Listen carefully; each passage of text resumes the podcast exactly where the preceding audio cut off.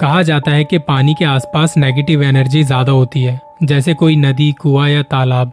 अमन नाम का लड़का नोएडा से अपनी जॉब के लिए daily Sarita Vihar up and down करता है। वहाँ के एक बड़े हॉस्पिटल में सप्लाई का काम देखता है। 4 फरवरी 2023 एक शनिवार उसे ज़रूरी सामान की लिस्ट बनाते हुए काफ़ी रात हो गई थी।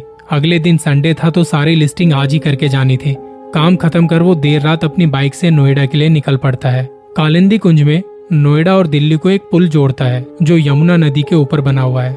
जब वो वहाँ से जा रहा था तो रास्ते एकदम खाली थे। उसका फ़ोन बार बार बज रहा था। पुल से ठीक पहले उसने अपनी बाइक रोकी, मोबाइल निकाला तो देखा कि घर से माँ का फ़ोन है। उसने बात की और बताया कि अभी आ रहा हूँ, आज थोड़ी देर हो गई।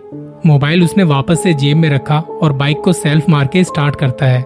रेस देता है, पर बाइक आगे नहीं जाती। वो बार बार बंद हो रही थी। उसने बाइक को हिलाया और देखा कि पेट्रोल तो है ना। तभी पीछे से एक हँसी की आवाज़ आई। उसने पीछे मुड़ के देखा तो एक औरत जिसने साड़ी पहनी हुई थी, उसने एक हाथ से बाइक को पकड़ा और अपना एक पैर बाइक के साइलेंसर पर लगा रखा था ताकि वो स्टार्ट ना हो सके।